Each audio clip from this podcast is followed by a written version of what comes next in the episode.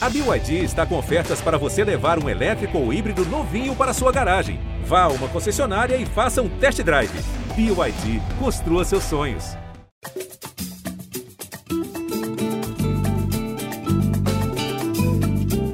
Gringolândia na área, o podcast de futebol internacional do GE, começando a edição de 190, mais uma vez aqui para falar de Liga dos Campeões. A Liga dos Campeões 2022-23 chegou à quinta rodada da fase de grupos. E aí, meu amigo, já tem muita gente classificada. Outros times aí que achavam que iriam às oitavas de final ficaram pelo caminho. A gente vai falar certamente, principalmente, né, da queda do Barcelona aí, que já era considerada virtual, foi realizada. Outros times também acabaram encerrando suas chances, como o Atlético de Madrid, e outras equipes também se classificaram. Para isso, eu, Jorge Natan, hoje tenho ao meu lado Daniel Mundim e Rodrigo Lois. Vamos começar com Daniel Mundim.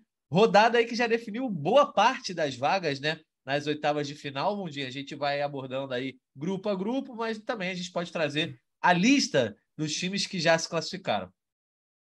Salve Natan, salve Lois, salve todo mundo ligado aqui no Gringolândia. É mais uma rodada emocionante, só que já muita decisão, é, já muitos times definidos para as oitavas de final, à exceção do grupo D, onde tudo está aberto. O grupo D, que a gente vai falar mais, mais à frente, que é o do Tottenham, Sport, Frankfurt e Marseille, tudo está aberto, todo mundo tem chance. Quem vencer na última rodada passa. Essa, essa toda a emoção da Champions ficou reservada para esse grupo. Toda a emoção reservada aí para esse grupo D. É, a última rodada vai acontecer já na próxima semana, então tudo rolando antes da Copa do Mundo, uma edição de Champions mais corrida, como a gente sempre abordou aqui no Gringolândia. Vou trazer o Rodrigo Lois. Rodrigo Lois teve gigante ficando pelo caminho. O Barcelona já era meio que esperado, né? Dependia muito mais da Inter de Milão do que de si próprio, mas acabou sendo melancólica, né? A derrota para o Bayern de Munique acho que deixa escancarado o nível que o Barcelona tem nesse momento, ou na verdade o nível que o Barcelona não tem nesse momento. Fala, Natan. Um grande abraço para o Mundinho também, para todo mundo ligado em mais edição do Gringolândia te falar que foi bem interessante acompanhar o pré-jogo do jogo do Barcelona contra o Bayern de Munique pela cobertura que a imprensa espanhola estava fazendo do jogo da Inter de Milão, que ia definir se o Barcelona tinha chance ainda ou não. Acabou que a Inter de Milão goleou o Victoria Pilsen por 4 a 0 e é melancólico, né, cara? É um sinal dos tempos essa, essa eliminação do Barcelona pela segunda temporada seguida ainda na fase de grupos da Champions com uma rodada de antecedência, não foi na última rodada, então muito triste é, para os torcedores do Barcelona, mas é um reflexo da maneira como o clube foi dirigido durante um bom tempo. Tem o Atlético de Madrid também que ficou fora da, das oitavas de final. Enfim, a gente vai mergulhar nos grupos aí da Liga dos Campeões. É isso, vamos agora já começar grupo a grupo. Antes de começar o nosso debate, sempre lembro a galera aqui de nos seguir lá no Twitter, arroba GringolândiaGE. A gente lá interage com a galera, também solta as novas edições. E pede aí sugestão de tema, você que está nos ouvindo no GE, sabe que também pode nos escutar nos diversos aplicativos de áudio do mercado e se inscrever lá para ser notificado quando uma edição sair do forno. Vamos lá então, grupo a grupo, começando. Acho que a gente pode ter a licença poética para não ir para ordem alfabética e começar lá pelo grupo C, no qual o Bayern de Munique chegou a 15 pontos, já tá mais já estava mais do que garantido na liderança, mas a Inter de Milão garantiu sua vaga matematicamente goleou Vitória Pilsen, já era esperado uma vitória, chegou a 10 pontos e o Barcelona não só entrou em campo eliminado, como o Rodrigo Lóis já comentou, mas também não conseguiu vencer o Bayern, perdeu por 3 a 0, já havia sido derrotado na Alemanha por 2, enfim, bastante melancólica essa eliminação do Barça, com o Xavi olhando para o nada, torcedor indo embora antes. Vitória Pilsen é o lanterna desse grupo, sem nenhum ponto, Mundim. E aí a gente pode dizer que Aqui no Gringolândia, já esperávamos que o Bayern fosse líder desse grupo e o Barcelona talvez fosse o segundo colocado brigando com a Inter de Milão. Eu lembro que eu até cheguei a, fazer, às, vezes, advogado do diabo aqui e falar que será que é tão fácil a classificação do Barcelona? Eu ainda botei Barcelona se classificando, mas pontuei que achava que tinha jogo. E a Inter de Milão mostrou isso, conseguiu dois resultados que deixaram tranquila aí para essa quinta rodada. E o Barcelona, que a gente dizia lá atrás, na época do sorteio, que não tinha time para brigar pelo título da Liga dos Campeões, não teve time nem para se classificar para as oitavas de final. É decepcionante ou dá para entender diante do fato de que o time foi montado basicamente nessa janela? Ah, é, de, é decepcionante, assim, que é, Acho que muito por conta desse movimento todo que o Barcelona fez na temporada. O Barcelona vendeu a janta para pagar o almoço, ou seja, assim, ele vendeu é, várias receitas futuras para poder garantir essas, essas contratações, para poder evitar o que aconteceu na temporada passada, que é essa queda precoce na Champions, e isso não aconteceu. Assim, o movimento do Barcelona foi muito é, expressivo e um pouco é, bruto, né, nas finanças, é, as manobras que, que o Barcelona fez para poder inscrever todo mundo, contratou sete jogadores, assim, é, muitos deles a custo zero, né, mas foram quase 160 milhões de euros é, em reforços, um time que tinha saldo negativo no, no fair, play, fair play financeiro na temporada passada. Isso é muito, né? E o que você espera de um alto investimento desse é, e que o Barcelona também esperava era resultado a curto prazo, resultado imediato. Inclusive, no orçamento do Barcelona estava prevista uma classificação até as quartas. E o Barcelona tem elenco, tinha elenco para isso, para chegar até as quartas. Então, portanto, sim, é decepcionante. É, por mais que seja um time que está se, tá se conhecendo agora, assim, já tinha um, tec, um técnico que já estava há um tempo, alguns jogadores já estavam há algum tempo, e foi um time que demonstrou assim, boas atuações no início do espanhol, mas não repetiu na, é, na Champions. Assim, e a queda é melancólica e é decepcionante, sim.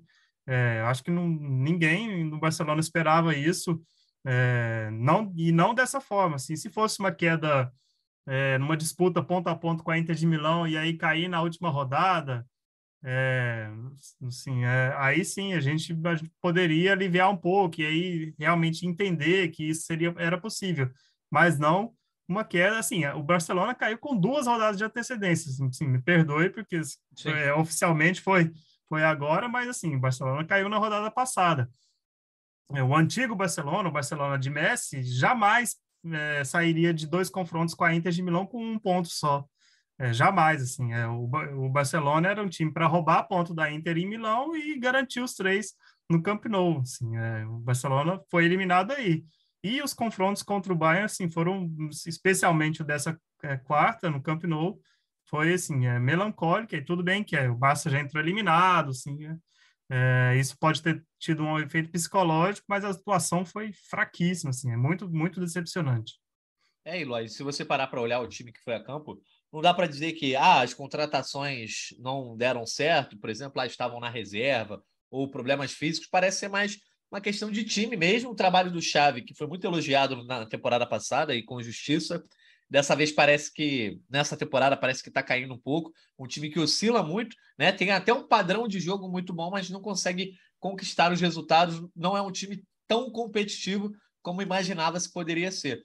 E se você olhar hoje, ter, ó, Ter Stegen Bellerin, Koundé, Marcos Alonso, Alex Valde, tudo bem aí, de repente fica um pouco mais para trás, mas Busquets, Kessier, Frank de Jong, Dembélé, Pedri, Lewandowski, e ainda entraram Rafinha, entraram Ansu Fati, Ferran Torres, Eric Garcia. Não é que falte opção, não é que falte elenco como era na temporada passada, que o Barça se reforça na janela de janeiro, mas cai na Champions muito por falta de material humano. Material humano tem, mas o buraco parece ser mais embaixo. Parece que o trabalho do Xavi não está rendendo tanto e, além disso, precisa-se de tempo. A temporada passada deixou o Barça é, numa situação muito ruim que, aos pouquinhos, que vai se melhorando. É interessante, Nathan, você citar esses nomes todos e a gente pensar que material humano não faltou, mesmo com lesões, é, que é um argumento até válido. Se você perde muitos jogadores importantes por lesão, isso influencia no rendimento do time.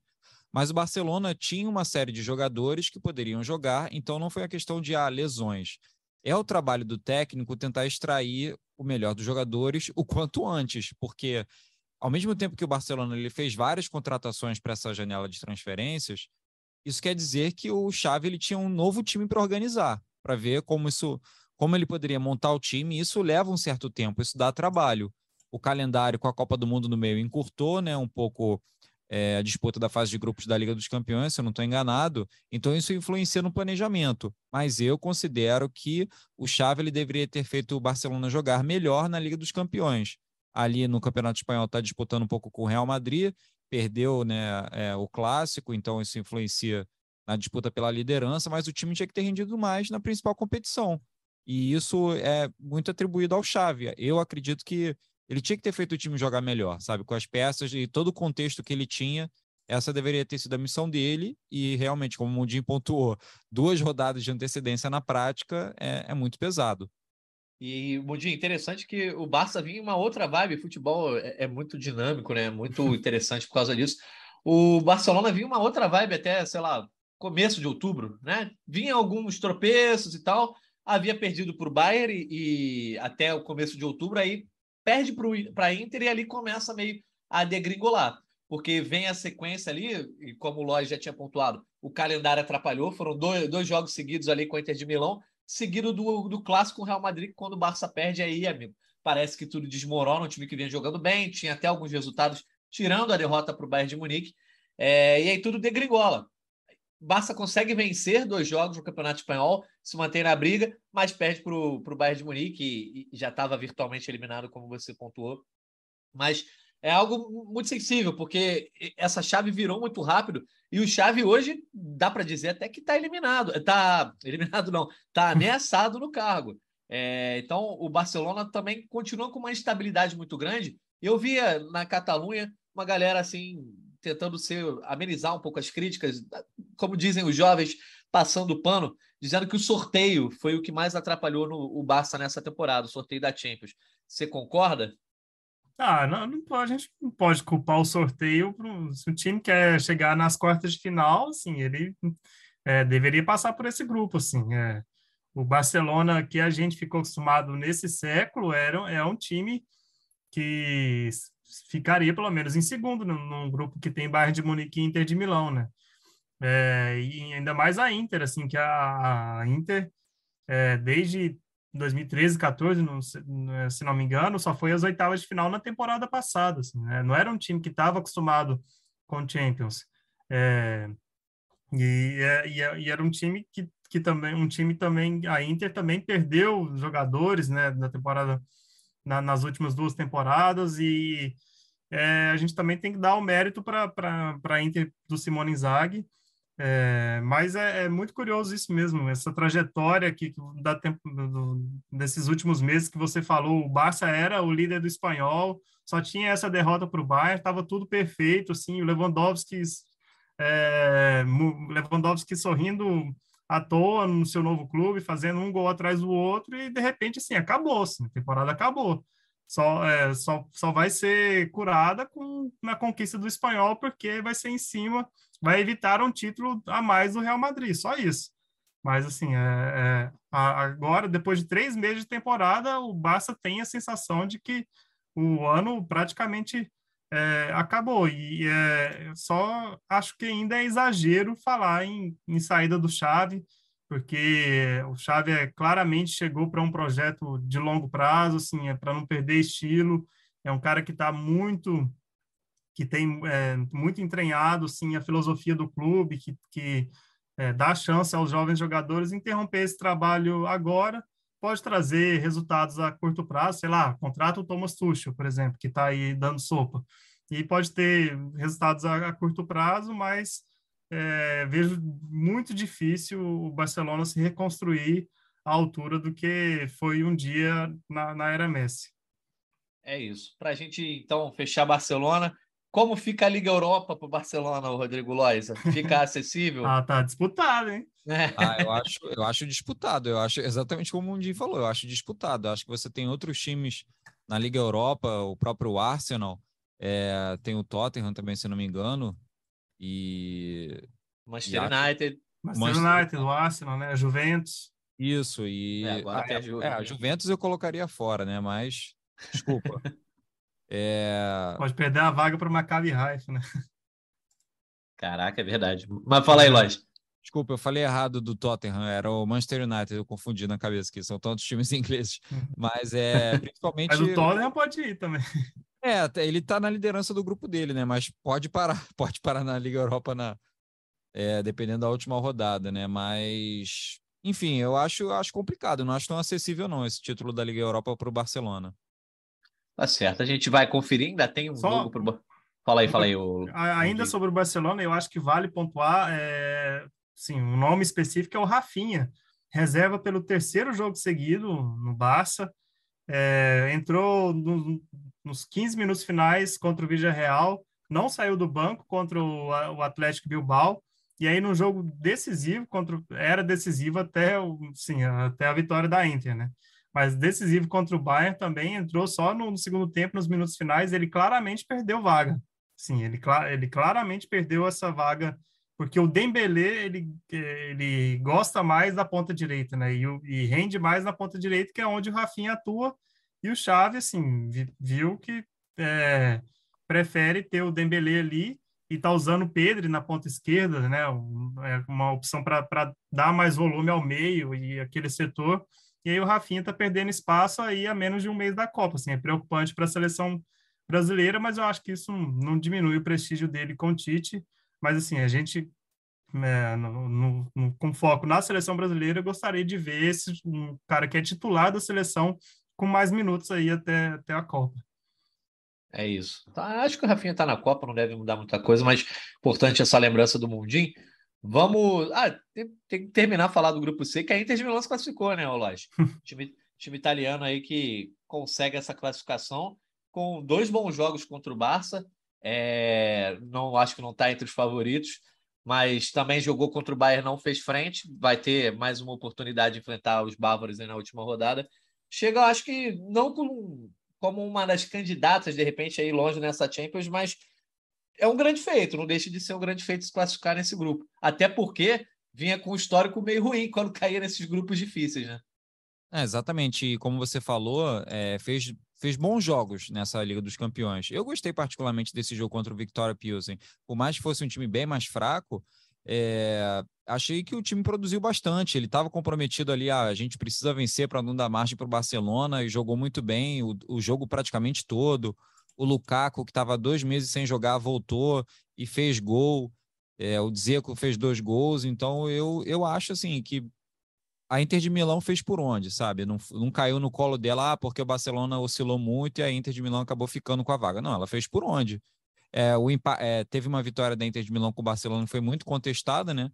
Lá em, no Giuseppe Meazza, por, por, se não me engano, por conta de. Qual foi o lance mesmo? Que foi, é, foi um gol anulado e um pênalti não marcado. Isso, exatamente. E, e aí, enfim, tem essa questão essa discussão sobre esse jogo especificamente, mas no geral a Inter de Milão ela fez uma boa campanha na fase de grupos. É isso, então. Vamos passar para o grupo A, para a gente ir passando grupo a grupo, grupo a grupo aqui, para não deixar de falar de nenhuma das equipes da Liga dos Campeões, que chegou aqui ao final da quinta rodada. Grupo A que tem o Napoli como líder, 15 pontos, venceu mais uma, dessa vez venceu o Rangers, e o Liverpool em segundo, com 12 pontos, ainda a primeira colocação em aberto, porque os dois times se enfrentam na última rodada, embora o Liverpool tenha uma missão difícil, né? Tem que tirar, tem que levar a melhor no confronto direto, sendo que perdeu a primeira por 4 a 1 né? Na Itália, então teria que vencer por um placar é, parecido com esse, sendo que o Napoli também tem saldo de gols de 16, enquanto o Liverpool tem 9. Teria que vencer de 4 gols de diferença, basicamente, o Liverpool para ser líder. Então já é uma bomba aí para quem passa em primeiro, podendo pegar o Liverpool em segundo. É, novidades, eu, eu, sempre lembro do nosso ouvinte, esqueci o nome dele, ele inclusive mandou mensagem para mim quando a gente falou dele no último podcast que eu participei, que é torcedor do Napoli, tinha alertado a gente na época do sorteio. Napoli caminha para ter, de repente, uma campanha com 18 pontos, ou pelo menos uma das melhores campanhas aí dessa fase de grupos, Mundinho. É, tem a melhor campanha até agora, se deu ao luxo nesse jogo contra o Rangers 3 a 0 de poupar muita gente, Inclusive, o nosso querido Kivara, o Kivaraskeliya, é, nem, nem saiu do banco, que é um dos grandes nomes da temporada, uma das, das, das grandes surpresas da temporada, né? Esse georgiano. É, mas fez 3 a 0 com dois gols do filho do Simeone e tem a, tem a melhor campanha da Champions até aqui, até aqui. São só dois times com 100% de aproveitamento, o Napoli e o Bayern, só que o Napoli tem um, saldo de gols melhor que o Bayern até agora. É, o, o Napoli, até pelo que faz também no italiano, é líder, líder do italiano, ainda tá, ainda é um dos times invictos, né, da, da temporada, é o Napoli e o PSG, e aí o Real Madrid perdeu para o Leipzig, né, então é, acho que, se não me engano, das, das top cinco ligas, são os únicos invictos até agora. Agora, é, a missão do Napoli é, é romper a barreira das oitavas, né, e isso, tudo isso depende do sorteio, mas a gente, olhando para os atuais segundos colocados, eu vejo o Napoli com muitas chances de, de, chegar a essas quartas, assim, pelo futebol apresentado também, já teve um bom teste contra o Liverpool, sim, né? O Napoli é uma, é, de repente, é, é a temporada de para o Napoli se firmar. Só que se eu fosse o Spalletti, eu, eu focava no Scudetto, porque é, Champions é muito difícil, né? Garantir um Scudetto, assim, 30 anos depois de Maradona seria para botar a Nápoles abaixo. Boa, uma boa lembrança. E esse Liverpool do Klopp aí, que no campeonato inglês continua é, tanto quanto irregular, mas na Champions não dá para a gente não valorizar essa campanha de 12 pontos. Só perdeu justamente para o Napoli e conseguiu ir na Holanda e venceu o Ajax por 3 a 0 Não dá para tirar da briga, né? Por mais que não esteja tão bem, segue sendo o atual vice-campeão e um dos grandes times da Europa, né, Laje? Ah, com certeza. É, o Liverpool ele tem, ele tem mostrado é, essa oscilação que você comentou, Natan, principalmente no campeonato inglês, mas ele, por exemplo, na última na rodada anterior, ele goleou o Rangers por 7 a 1 fora de casa, né? É, foi, é foi uma demonstração de força, acho que a gente não pode negar isso. E por mais que ah, o, o Darwin Nunes ainda não esteja apresentando tudo que se esperou dele, né, que foi a principal contratação do time para essa temporada. O Firmino vem, vem muito bem. O Klopp vem reclamando às vezes que ah, os jogadores poderiam fazer é, acertar eles sabem acertar o gol, mas não sabe, não estão conseguindo acertar todo o jogo. Enfim, o Klopp, ele, a verdade é que o Klopp está insatisfeito com o atual momento do Liverpool. Ele deixa transparecer isso nas entrevistas coletivas que ele não está plenamente satisfeito, mas é um time que tem um elenco muito forte, tem um elenco gabaritado, tem um grupo de jogadores de alta qualidade, podem não estar atravessando o melhor momento, mas é um time, no, no final das contas, é um time muito bom. Ao meu ver, é um time muito bom e que pode sim.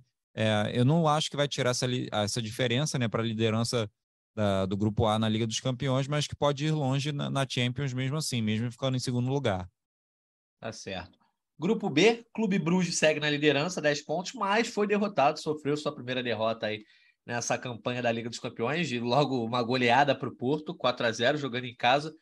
Ainda não está com a primeira colocação garantida, mas é um grupo que já está com as duas vagas também, já certas. O Bruges é líder com 10, o Porto foi a 9, é, ficando na segunda colocação. Não pode ser alcançado pelo Atlético de Madrid, que é, acho que, a grande notícia desse grupo. Cai na fase de grupos, não tem nem garantida a vaga na Liga Europa, depois de empatar com o Bayer Leverkusen 2 a 2 com direito a pênalti depois do apito final o Clement Turpan já tinha encerrado o jogo, depois de uma pressão do, do Atlético ali, né, com o Black na área e tudo. E acaba sendo chamado o VAR e ele marca o pênalti. Carrasco perde o pênalti, impede que o rebote do Reinildo entre e o Atlético fica no 2 a 2 Cinco anos depois é eliminado na fase de grupos, a segunda vez apenas que esse time do Diego Simeone, Mundim, não consegue passar da fase de grupos. Já foi duas vezes é, vice-campeão, já chegou a uma semifinal. Costumeiramente, constrói boas campanhas na Champions, mas em 10 temporadas, segunda vez que o Simeone não consegue levar esse Atlético às oitavas de final. Olha, é, essa é uma decepção maior que a do Barcelona, viu? Assim, o Atlético cair nesse grupo que era totalmente acessível, assim, tem clubes médios, assim, vários, vários clubes médios e uma grande surpresa que é o Bruges, mas assim, o Atlético tem um nível de elenco comparável ao do Barcelona, em investimento e em qualidade também, assim, um grande goleiro, é, bons zagueiros, bons atacantes, é, assim, não tem um centroavante como o Barcelona tem, mas assim, é, tem é, é, em, nível de, de investimentos, assim, em comparação com os rivais da chave, o Atlético era para estar tá liderando, para chegar essa rodada é, no lugar do Bruges, assim, classificado, com, com antecedência e isso não aconteceu é, mais uma vez, não, não, é, não, não é a primeira vez assim nos últimos anos que o Atlético decepciona na Champions, até na temporada passada passou com muitas custas no, é, da, da, no seu grupo e aí depois conseguiu eliminar o United nas oitavas. Na temporada anterior também sofreu muito para poder avançar e agora cai é, de maneira assim melancólica, é, com esse empate por dois, ficou, saiu atrás do, do Leverkusen duas vezes em casa, o Leverkusen que está numa campanha assim, péssima no, no alemão é, e não conseguiu vencer o Leverkusen. Realmente, assim, para mim é, é, é uma decepção maior que a do Barcelona. O Atlético só venceu o Porto é, nos seus cinco jogos até agora na Champions. E tem agora tem a última rodada para tentar é, se garantir essa vaga na Liga Europa, o Atlético que já venceu a Liga Europa duas vezes com o Simeone. É, foi engraçado que o, o Leverkusen passou a segurar o um empate na reta final do jogo, né? Já entrou em campo eliminado, porque poderia até alcançar em pontos o Porto, mas levava desvantagem no confronto direto. Então já estava pensando ali na vaga na Liga Europa, por quê? Na última rodada, a gente tem Porto e Atlético em Portugal, então não é fácil do Atlético ir lá e ganhar, e o Leverkusen pega o Bruges. Tudo bem, a campanha é muito boa do Bruges, mas o Leverkusen joga em casa e, e contra o time que está classificado e tal é, apostando que pode ficar com essa vaga na Liga Europa. Mas se você quiser comentar aí do Porto e do Bruges, ou ficar ainda no Atlético de Madrid, porque eu acho que é realmente é, uma notícia, assim, o, o fato do Simeone não ter conseguido levar esse Atlético à frente e dá muitos sinais de falência mesmo esse trabalho. Parece que não vai conseguir brigar pelo título espanhol. É, o Atlético de Madrid está em terceiro lugar, mas já está oito pontos atrás do Real Madrid. Não dá para imaginar que tenha fôlego para tirar essa diferença lá na frente e agora fica pelo caminho a Champions. Ou tem quem gosta de ver o copo meio cheio, pode ser uma oportunidade de ser campeão da Liga Europa, né? Olha, Nathan, eu não sei se o Atlético de Madrid vai ter o mesmo pique do que o Real Madrid e o Barcelona para brigar pelo título do espanhol. Eu, sinceramente, não considero essa queda na Liga dos Campeões é, como uma coisa para facilitar a vida do Atlético de Madrid na Liga Espanhola. Eu não vejo muito isso, não. É, o que eu acho interessante, é, ampliando um pouco o escopo, é como só o Real Madrid, entre os times espanhóis, avançou para as oitavas de final da Champions. Acho que é uma coisa a se pensar, né? O fracasso do projeto do, do Barcelona, acho que a gente pode classificar dessa forma. É, essa, essa também campanha bem decepcionante do Atlético de Madrid, num grupo, como o Mundinho mencionou, que era um grupo bem acessível, e o Sevilha também ficando pelo meio do caminho no grupo G, que tem o City e o Borussia Dortmund. Acho que a situação do Sevilha era mais complicada, mas acho que só o Real Madrid passar desses quatro times espanhóis, eu acho que tem tem, tem alguma coisa mais para a gente comentar aí. Acho que principalmente no caso do Barcelona e do, Real Madrid, e do Atlético de Madrid, que são um é um caso de um projeto de aposta muito alta que não se concretizou e no outro um desgaste de um trabalho de muito tempo já, que poderia oferecer outras soluções, né? De repente com outro nome no comando. Verdade, é, é sempre o, uma análise a ser feita. Eu estava falando da Liga Europa, hein, o, o, Eu estava falando da Liga Espanhola, não. Liga Europa, eu acho que é, fica. Será que fica acessível? Mais para o Atlético, não mais para o Barcelona. Eu acho que o Barcelona entra é, como os favoritos, mas eu... o Atlético tem histórico, né? Ah, eu acho que se aplica da mesma forma, como a gente tinha comentado antes no Barcelona que tem o Arsenal. Eu, eu destaco principalmente o Arsenal, né, da Liga Europa, como o principal time a, a ser batido por tudo que já vem jogando na temporada. É, eu vejo o Atlético de Madrid numa situação bem abaixo do, de competitividade como o Barcelona em comparação com, com o Arsenal. Acho que está bem mais abaixo na escada. Beleza. Então a gente segue aqui a nossa análise para o grupo D chegando com o Tottenham na liderança e, é, como o Mundinho já apontou lá no, na abertura, é o grupo está tudo em aberto. Né? Não tem ninguém classificado, não tem ninguém eliminado, uma campanha até rara de se ver na Champions, né? na tabela. Tottenham é líder com oito pontos, Sporting vem em segundo com sete, mesma pontuação do Frankfurt, e o Olympique de Marselha em quarto, em último lugar com seis, mas ainda assim não eliminado. Hoje, né? A gente está gravando aqui na quarta-feira, logo depois da rodada, o Tottenham empatou com o Sporting, também com uma polêmica no fim do jogo, o gol do Kane, que acabou sendo anulado pelo VAR ali. O chamado Ferralide, né, Mundinho, para falar a versão clean aqui da expressão. É, e o Frankfurt venceu o Olympique por 2 a 1 Na última rodada, a gente tem Sport contra Frankfurt e Olympique contra Tottenham, jogos em Portugal e na França. Ou seja, eu acho que não dá para fazer nenhum bolão. Vamos até fazer um bolão nesse grupo aqui, porque realmente tudo pode acontecer. Eu acho que não dá para descartar nenhuma vitória do Frankfurt em Portugal, nenhuma do Tottenham na Inglaterra, é, na França, e também o contrário não seria nenhuma surpresa. Não, né? É, tá tudo realmente assim, muito aberto. O Tottenham e o Sporting têm as vantagens dos, dos empates, né? Se empatarem seus jogos, eles é, avançam, mas assim, quem vencer, avança. Quem vencer tá dentro. É, eu, esse gol anulado no fim do Kane é, meio que garantiu esse entretenimento para a última rodada aí, porque eu tô, se o Tottenham vencesse o Sporting por 2 a 1 um, já garantia, garantia a vitória e a classificação antecipada, né? Aí os três iam brigar pelo, pelo restante no, na, no fim, mas agora está tudo aberto, é, que assim é, que garantiu assim, essa emoção para a última rodada, né? E é, o Tottenham é outro que a gente pode talvez enquadrar no, é, numa decepção, assim, porque a gente espera, uma, sempre espera me coisa melhor de um elenco qualificado e que tem um dos melhores técnicos do mundo, né? E, mas o, tudo se encaminha para mais uma campanha um pouco frustrante do Tottenham, especialmente com esse requinte de crueldade, né? Com esse gol no lado no fim, é, era uma vitória por virada, né? Que se desenharia. O Sporting saiu na frente com o gol do, do Edwards, esse inglês que é muito bom de bola, e aí o Bentancur fez só nos 34 do segundo tempo, e o Kane, por um impedimento do Emerson Royal no lance, aos 49, eu acho, do segundo tempo, e aí anulou o gol. É, mas aí, se o Tottenham perder, tem, ainda tem chance, mas assim, praticamente fica fora na, na última rodada. E o Olympique de Marseille também, que desenho, se desenhou como um, um, bom trabalho do Igor Tudor, né, na, é, nessa temporada, mas já está começando a, a, ter uma certa instabilidade, já caiu no francês, assim, o, já está atrás do Lens e do Lorient, é, e agora é, já é o lanterna do seu grupo na, na, chave, e aí tem o pai do Gerson falando muita coisa na imprensa, dizendo que, quer, que ele quer sair, que não aguenta a reserva, é, realmente fortes emoções aí para a reta final desse grupo. Mundi, se perdeu, acho que o Tottenham não tem chance não, porque o Olympique iria nove, e aí o Tottenham ficaria com oito. Ah, é verdade. No, no caso de esporte em Frankfurt empatando, o esporte leva vantagem no confronto direto, né?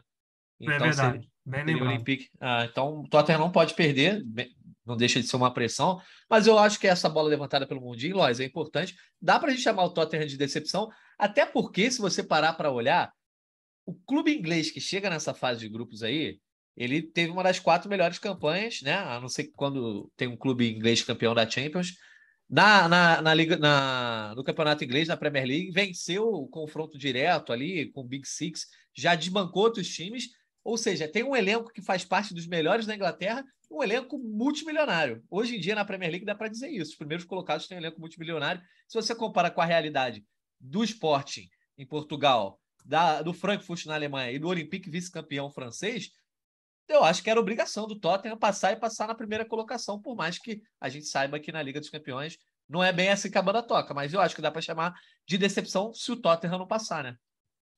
Ah, Natan, eu concordo com você e com o Mundinho e trato como uma eventual decepção, sim.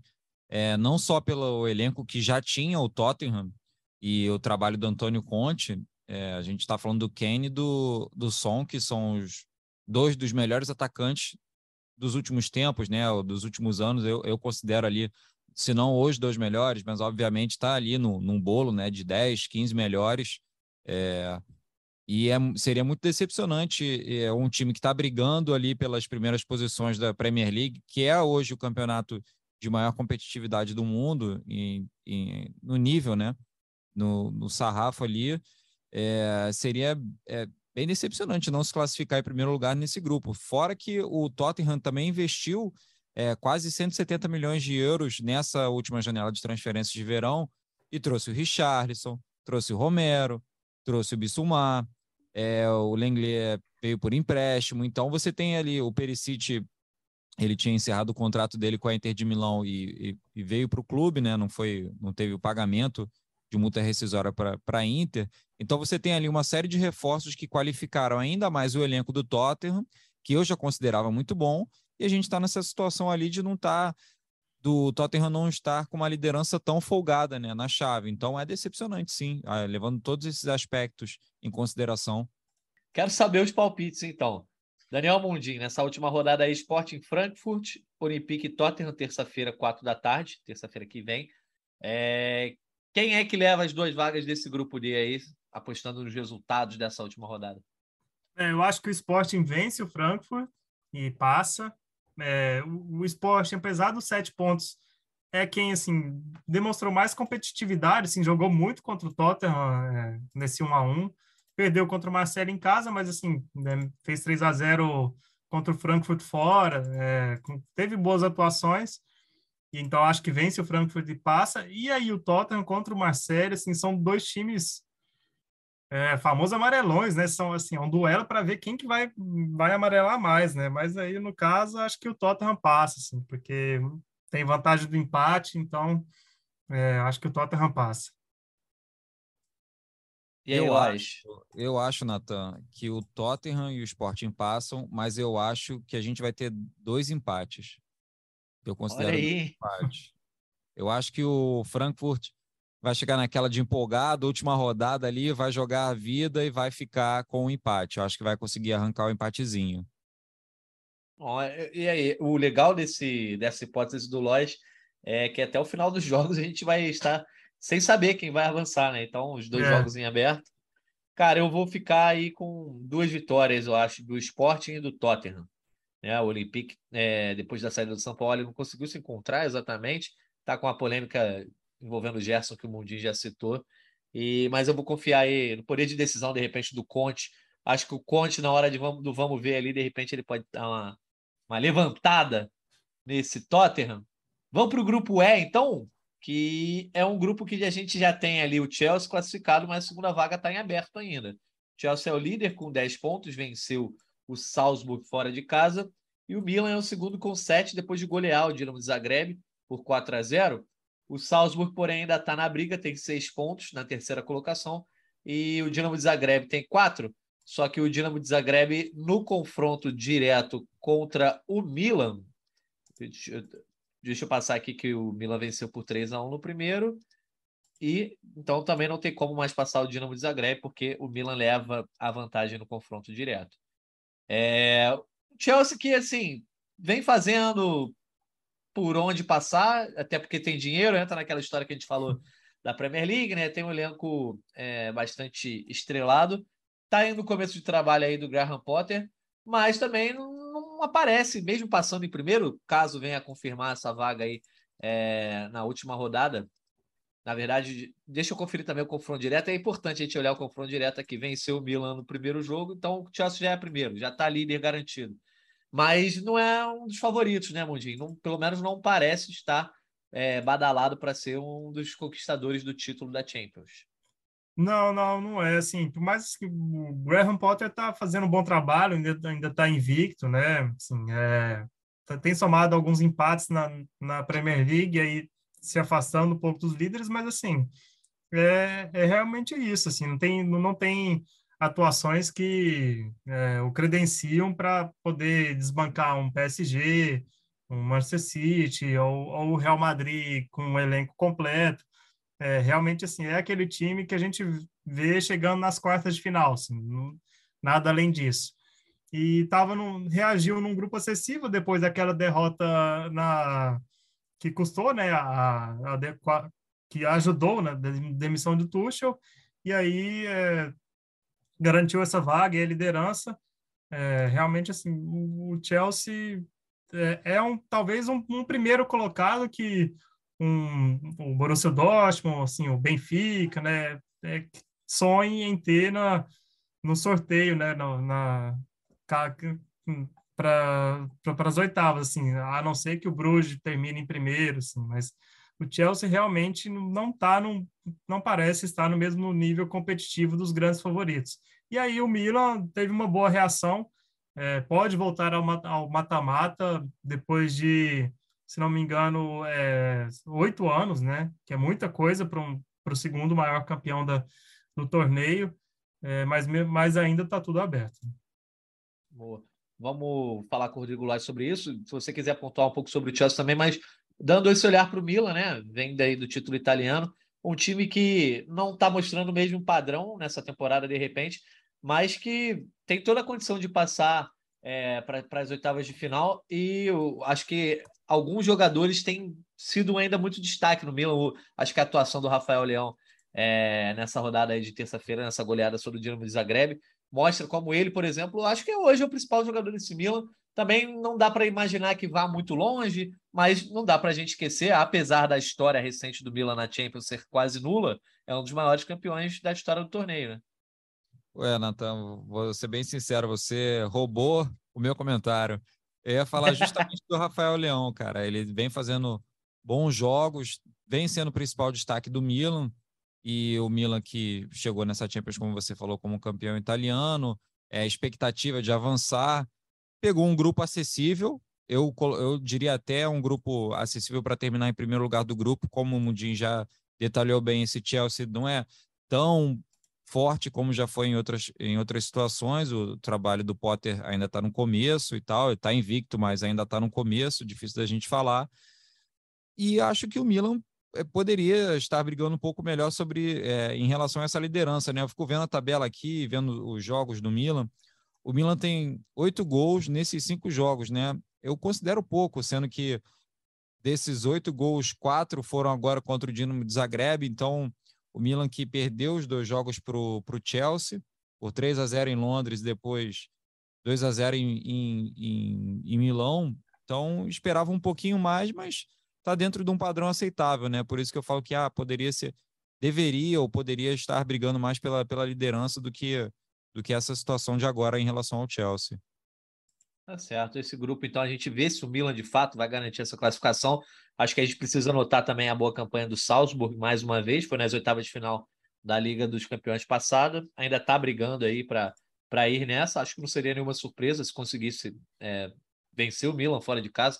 Talvez seja surpresa, mas acho que não uma zebra. Mas enfim, falando de tradição, já que a gente estava falando do Milan, vamos falar do Real Madrid, atual campeão, 14 Champions. Perdeu a primeira na temporada, também, obviamente, a primeira na Liga dos Campeões. É o líder do grupo F, já estava classificado, já entrou em campo classificado, é, mas não está com a primeira colocação garantida ainda. O Real Madrid perdeu para o Leipzig na Alemanha, vai pegar o Celtic na última rodada para tentar garantir essa é, primeira colocação aí. A situação é a seguinte: Real Madrid com, em primeiro com 10, Leipzig segundo com 9, Shakhtar com 6, Celtic em quarto com 2. E aí, Mundim, é, dá para dizer que se o Real Madrid não conseguir garantir essa classificação, essa classificação não, essa primeira colocação na rodada final, aí sim a gente está falando de uma zebra. Sim, sim, uma zebra, é, por tudo que se desenhou até essa, essa derrota para o Leipzig, né? É, e aí, Real Madrid em segundo, quero ver o sorteio, né? Quero ver. Quem tá em primeiro que chora, né? É, exatamente, porque mata-mata é outra história, ainda mais tratando de Real Madrid. A gente viu muito bem na, na temporada passada. É, mas é, é, é um, um, grupo que é o Leipzig tem essa, mostrou esse, esse poder de reação, vai enfrentar o Shakhtar é, na Polônia na última rodada e tem chance sim de, de vencer e contar com um tropeço do Real contra o Celtic, que é muito improvável, mas terminar na, na liderança. Assim. Só, eu só não vejo o, esse Real ficando fora dessa liderança, porque a última rodada é contra o, o saco de pancadas do, do grupo, né, o Celtic, no, no Santiago Bernabéu. Só que o Real, essa derrota pro, contra o Leipzig, assim, o próprio Courtois falou assim, que é, o time parecia que estava dormindo em vários momentos no, é, do jogo. Então, assim, quando não é um jogo tão competitivo, que vale muita coisa, assim, é, é, é às vezes parece ter uma, a perna fica um pouco mais pesada, né? Assim, não tem tanta disposição para um elenco tão vencedor, é, tão acostumado a, a, jogos mais competitivos. E outra, né? É, quando três jogadores não estão, especialmente nessa temporada, em relação a um deles, é, quando três desses jogadores não estão, o nível cai muito, né? Que são o Modric, o Benzema e o Valverde, né? Valverde que cresceu muito essa, essa temporada. Eles não jogaram e aí o Real Madrid sofreu um pouco com a falta de, de criatividade, assim, conseguiu seus dois gols, é, num gol de pênalti e um gol de cabeça meio meio estranho assim do, do Vini Júnior, é, e aí perdeu a primeira na temporada. Pois é, o Real Madrid, mas ah, eu acho que também está tudo meio que apaziguado pela situação do Real Madrid no Campeonato Espanhol. Com o clássico conseguiu ultrapassar o Barça. Está na mão do Real, não deixa de estar de, de tá só dependendo dele. E contra um adversário que não é tradicional, não vem fazendo uma boa campanha, ainda é no Santiago Bernabéu. Então, acho que os primeiros colocados podem ter paz aí na quarta-feira que vem, quando o Real Madrid joga seu último jogo na Champions, né, Olás? Ah, com certeza. O Real Madrid, tirando essa derrota, vem fazendo uma campanha tranquila, né, para o atual campeão.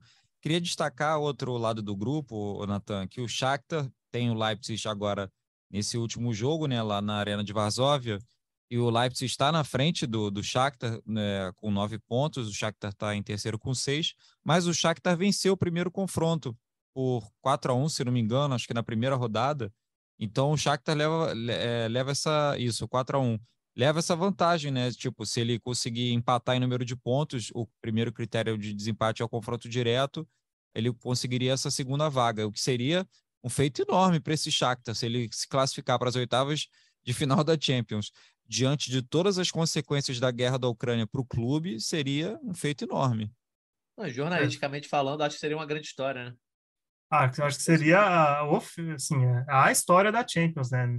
Assim, um time totalmente arrasado, perdeu meio, meio time e tem vários desses jogadores ainda com famílias em cidades é, diariamente bombardeadas e passando por tudo isso, chegando a uma mata-mata de Champions. É, seria assim a história dessa Champions.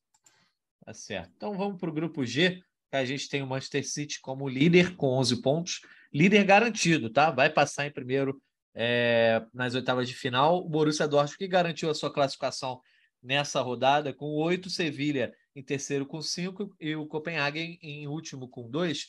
E os resultados da quinta rodada foram um 3 a 0 do Sevilha sobre o Copenhagen, que deixa o Sevilha perto de se assegurando, perto não, né? Assegurando a vaga na Liga Europa e muito provavelmente se colocando como um dos candidatos ao título da Liga Europa.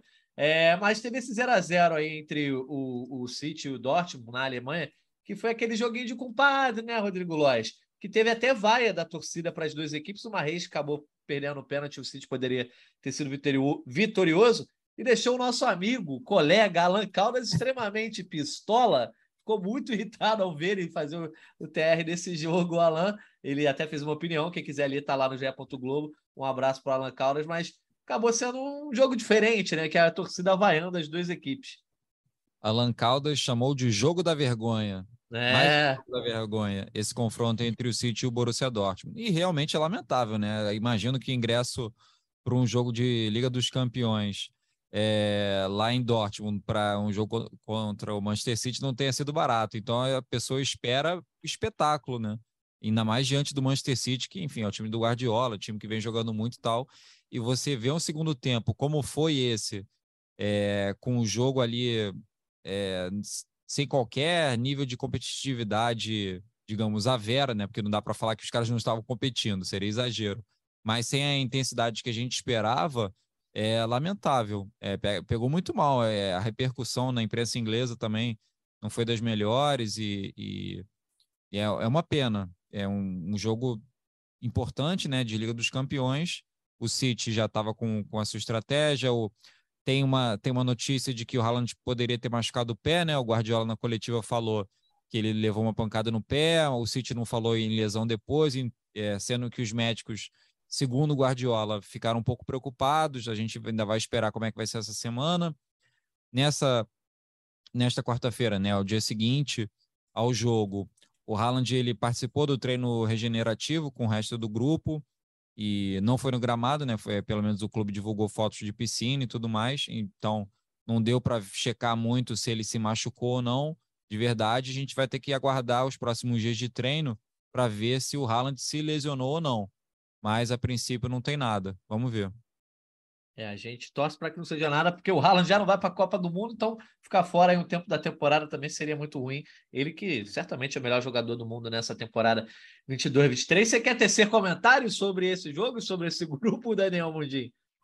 Não, não, convido os amigos a lerem o relato raivoso do, do Alan Caldas, assim, é, eu, eu posso dizer assim, que para mim foi um, um, tom um pouco exagerado do Alan, assim, é, realmente é, é, é, lamentável a postura dos times nesse, nesse sentido, é, porque era o resultado que garantia para os dois. Mas em relação a esse jogo, só um dado aí que chama atenção, o Manchester, o Manchester City errou o seu 25º pênalti da era Guardiola, de 80 pênaltis cobrados desde que o Guardiola assumiu, né, fora decisões por pênaltis, errou 25, isso é cerca de 31%, é muito, né? Inclusive o Mahrez errou o pênalti na rodada passada, no 0 a 0 com o Copenhague, e aí errou de novo. É algo a se preocupar. O Guardiola, que por mais de uma vez já, já falou que o Ederson seria um, o melhor cobrador do seu time, é, e aí vislumbrando mata-mata, né? Uma possível cobrança por pênaltis é algo que e também, né, os jogos, né, se, se você perde um pênalti num, num confronto de mata-mata, que é sempre definido em detalhe, isso pode ser muito decisivo. Boa lembrança do Mundinho, com a estatística digna de PVC. Mas vamos para o Grupo H para a gente encerrar essa edição, que já está bastante longa, essa resenha importante sobre os grupos e sobre a Liga dos Campeões. Fechar com o Grupo H, com o PSG, que venceu o Maccabi Haifa numa grande atuação. Venceu não, né? Goleou, despachou 7 a 2 para o PSG é, diante do Maccabi Haifa, talvez eu acho que é a maior atuação do, do trio MNM até agora, né? Eu acho que dá para a gente dizer isso. Uma atuação muito boa, os três jogadores atuando bem, e mais do que isso, não foram três atuações individuais boas. Acho que eles mostraram uma química diferente com tabelas, com passe de efeito.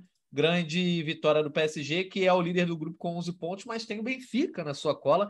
Benfica segurou o PSG aí duas vezes nesse grupo, está em segundo aí e vai para a rodada final, podendo tomar essa primeira colocação do grupo aí do PSG, porque a Juventus ficou em terceiro com três, o Maccabi Haifa está em quarto com três, Juventus campanha muito decepcionante, foi derrotada pelo Benfica por 4 a 3 Na última rodada a gente tem Juve e PSG na Itália, por isso que eu disse que não é tão fácil para o PSG passar em primeiro, e o Benfica visita o Maccabi Haifa, uma grande campanha, campanha idêntica ao, todo badalado, todo poderoso PSG. Então, o Rodrigo Lois, eu acho que o PSG tem que abrir o olho aí e fazer de tudo para tentar vencer a Juventus nessa partida, que eu acho que dá para esperar que esse Benfica, que vem jogando tão bem, uma semente plantada lá no elenco do Jorge Jesus, mas o trabalho mesmo é do Roger Schmidt. O cara vem tirando onda nessa sua primeira temporada à frente do Benfica, primeiros meses. É, eu acho que é um dos grupos mais interessantes. Eu tenho gostado de ver o Benfica jogar. O que o Rafa Silva fez ontem com a Juventus foi brincadeira é bem importante o Paris Saint-Germain abrir o olho, porque essa primeira posição aí eu acho que está bem ameaçada. A Juventus, ela vai estar preocupada, né, de, de se ela vai ser eliminada de todas as competições europeias ou se vai para a Liga Europa, ela está empatada em número de pontos com o Maccabi Haifa, e o Maccabi Haifa joga em casa com o Benfica, então a Juventus perdendo, por exemplo, e o Haifa empatando com o Benfica, a Juventus fica fora da, da Liga Europa. E isso tem consequências financeiras, esportivas, enfim, tem um monte de consequências. E então a Juventus vai levar com muita seriedade esse jogo contra o Paris Saint-Germain. Ela não está só cumprindo tabela. E o Benfica, enfim, tem vai fazer de tudo para conseguir essa liderança, né? Jogando contra o Maccabi Haifa fora de casa, sabendo que está enfrentando a lanterna do grupo. Enfim, é um time que é, é bem menos, é, digamos, qualificado né, do, que, do que os outros. Então a liderança do, do Paris Saint-Germain eu considero bem ameaçada. Pois é, o Mundinho. PSG aí que tá bem na temporada, dá para dizer, mas é sempre badalado como um dos candidatos ao título. Acho que passar em segundo já seria uma senha para implantar uma pequena crise nessa temporada que dentro do campo até vai bem, mas fora do campo não faltam polêmicas para o PSG, né? É, tem, tem crise no PSG toda semana e é um time que está invicto, assim, com um ataque poderosíssimo. Invicto na temporada, né? não perdeu no francês nem na Champions, né? Mas, assim, tem crise toda semana. E aí, se ficar, se ficar em segundo para o Benfica, eu acho que seria uma outra crise. É, mas o PSG já ficou em segundo também na, na temporada passada, que aí isso, inclusive, o colocou no, na rota do Real Madrid e aí foi eliminado nos oitavos, né? Mas realmente essa possibilidade existe por tudo que vocês já falaram e o Neymar está suspenso, né, para o jogo contra a Juventus é na última rodada. É, e é bom lembrar que ele está suspenso por causa daquele cartão que ele tomou contra o Maccabi pela comemoração da careta, né, no qual o juiz depois do jogo pediu desculpas para ele porque não sabia que era uma comemoração que ele já fazia há muito tempo, mas esse cartão custou ele a suspensão, menos mal que agora, né? Porque o cartão é, ele é zerado na, na, a partir das quartas de final, né? Então, até assim, ele tomou esse cartão numa reclamação lá e tal, meio que talvez tenha sido um, um pouco forçado para gerar essa suspensão logo agora e não no no mata-mata, mas assim, mas é esse cenário é muito possível do PSG ficar em segundo, muito pelo que o Benfica tem feito a vitória do Benfica em Israel é, é muito provável. Benfica também é um time que está invicto na temporada. É, e o PSG tem que lutar para garantir essa liderança e evitar um confronto mais difícil no mata-mata. Menos mal que o, o é, assim, é, o, o ataque está cada vez mais, mais entrosado. Assim, mostrou muito isso, todos muito à vontade. é, contra o Maccabi, só que é aquela história, né? Maccabi Haifa, assim, é toda hora o PSG estava no ataque nesse jogo, assim, não é um jogo para dar muito parâmetro para os grandes jogos da temporada. Tá certo. Vocês querem passar mais alguma coisa, falar mais alguma coisa da Liga dos Campeões? Chegou a hora dos nossos destaques finais, para vocês ficarem à vontade para comentar. Semana que vem tem mais a última rodada da Champions aí na terça e quarta-feira que vem. Até porque, meu amigo, terça e quarta-feira que vem já estaremos em novembro, mês da Copa do Mundo. Estaremos aí a pouco mais de duas semanas do começo da Copa. Então a Liga dos Campeões será encerrada a sua fase de grupos nessa próxima semana. Expectativa mais do que em alta, né, Rodrigo Lois? Obrigada pela tua participação, teu destaque final.